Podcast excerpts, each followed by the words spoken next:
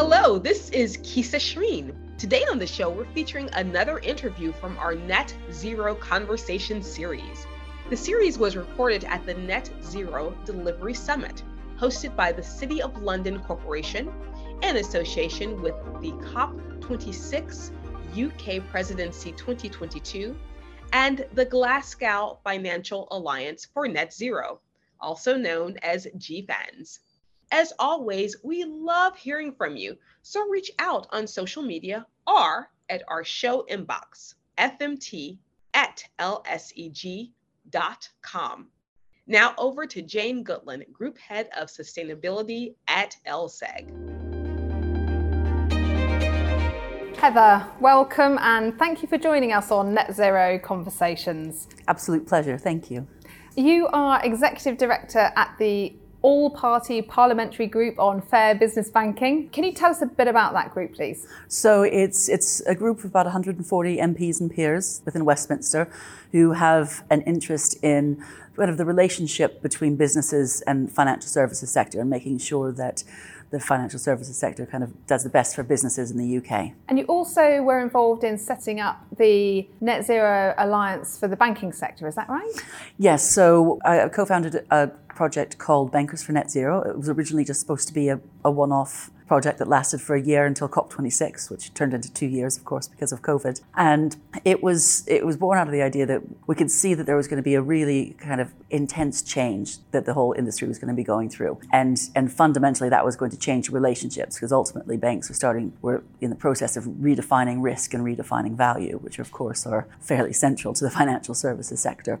So we just wanted to make sure that we started the conversations early with businesses, with banks, and making sure, and with politicians as well, and policymakers, to make sure that we have as much of a glide path as possible rather than cliff edges. Because if the ins- wrong incentives are put in the wrong place, you know, it, it can become very difficult. So that was really the kind of origin of that initiative. And since then, it's kind of grown arms and legs.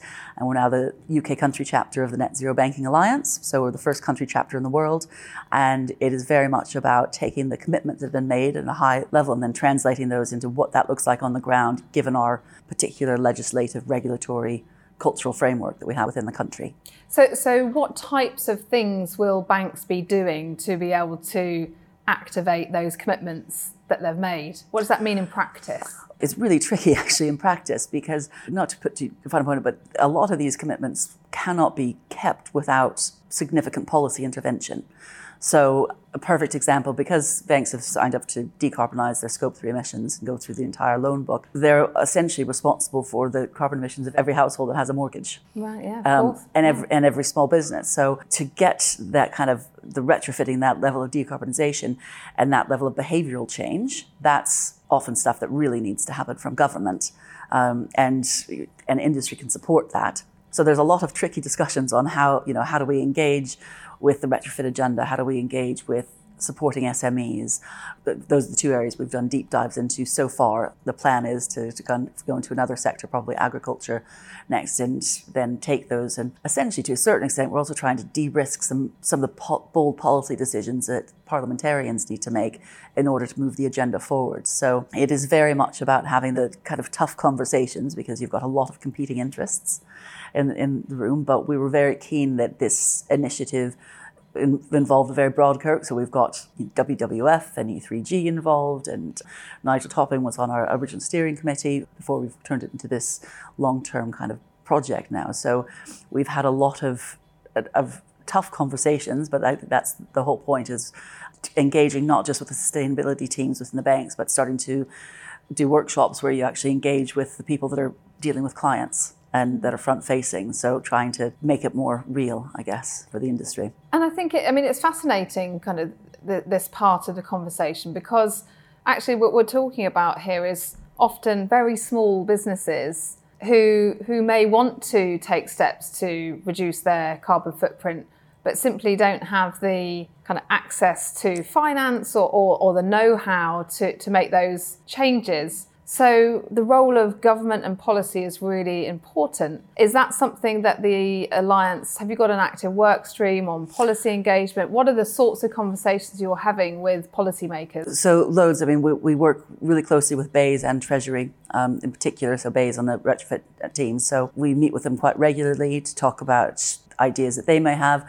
We're certainly looking to do um, something for the S M Es in the country, which would involve basically BEIS and all the major kind of business representatives like the C B I and the I O D and, and the Institute of Directors and whatnot, and the financial services sector, and seeing how we can use the kind of banking system as a as a conduit for this information to, to kind of get out there as well. And you mentioned um, also earlier uh, about uh, mortgages. Yeah. And can you can you expand on that a little bit more? Because that's another interesting area where we can all try to decarbonise our homes more and more.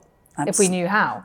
Well, absolutely. And I think this is probably one of the biggest challenges we have, is particularly around the retrofit agenda. And because you're talking about people's homes, it's it's quite personal. And, and you know, best will in the world, if you take a few kind of points off of mortgage and, you know, somebody saves fifty quid a month, they're not really going to, that's not going to inspire the behavioural change that we need in order to really properly retrofit our homes and, and whatnot. So our kind of proposals have been that we need to go really heavy um, on some kind of mass social housing retrofit kind of projects in order to start bringing the cost curve down, because essentially it's still it's it's it's boutique right now, retrofitting, you know. Mm-hmm. It's, so it's kind of like going to a nice little boutique shop on the high street, where really it needs to be kind of IKEA standard, where yeah, exactly, or yeah. B and Q, uh, where it's just what's done, and we're just not there yet. And and really a lot of that is going to rely on on the policymakers leading that. But because of the, the commitments that banks have made, all of a sudden you've got financial institutions much more interested in this, in the fabric of the buildings that, that they're actually lending on. And there's loads of risks that come with this as well.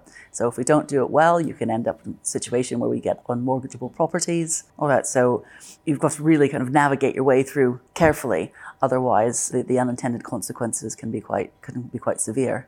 Now, of course, you are focused work on on the... the U K, but are you seeing similar type of activity in banking sectors in other countries as well? I know that there are, there are some alliances, but certainly I think the ambition is that other country chapters do evolve out of this, and we're, you know, we've quite purposely got a lot of international organisations that sit on our on our advisory mm-hmm. board, but that's certainly, I know that the U N are quite keen for other countries to kind of evolve as well and do something similar. And um, one final question, if you don't mind, Heather.